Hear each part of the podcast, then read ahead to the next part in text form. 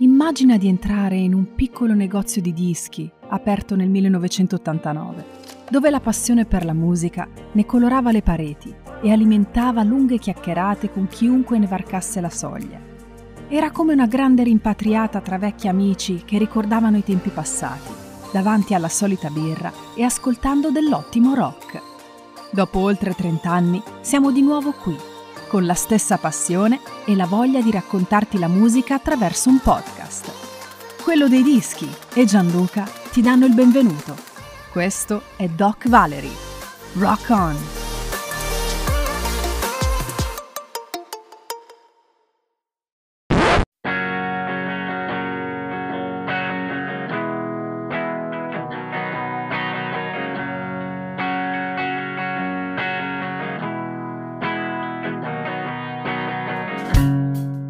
Il 26 maggio del 1964 nasce a New York Leonard Albert Kravitz, da tutti conosciuto come Lenny. Cantautore, polistrumentista, produttore discografico e attore statunitense. Per la sua musica si è ispirato a John Lennon, Jimi Hendrix, Elton John e Prince. Sin da piccolo impara a suonare la chitarra, il basso elettrico, la batteria, pianoforte, armonica bocca e sitar per ognuna delle sue canzoni. Figlio di un produttore discografico ucraino e di una mamma originaria delle Bahamas, famosa per aver interpretato il ruolo di Ellen Willis nella sitcom Jefferson, ha vissuto tutta la sua infanzia a New York. Il suo nome è dovuto a uno zio paterno morto durante la guerra in Corea nel 1953. Ma è quando la famiglia si sposta in California che lui intraprende la carriera musicale. Qui impara a usare il basso, il pianoforte, la chitarra, la batteria e comincia anche a cantare per la Metropolitan Opera. Dopo essersi diplomato alla Beverly High School nel 1983, decide di incidere dei dischi con un nome d'arte, Romeo Blue. Non credeva che Lenny Kravitz potesse essere un nome commerciale, ma è solo quando si sposta di nuovo a New York,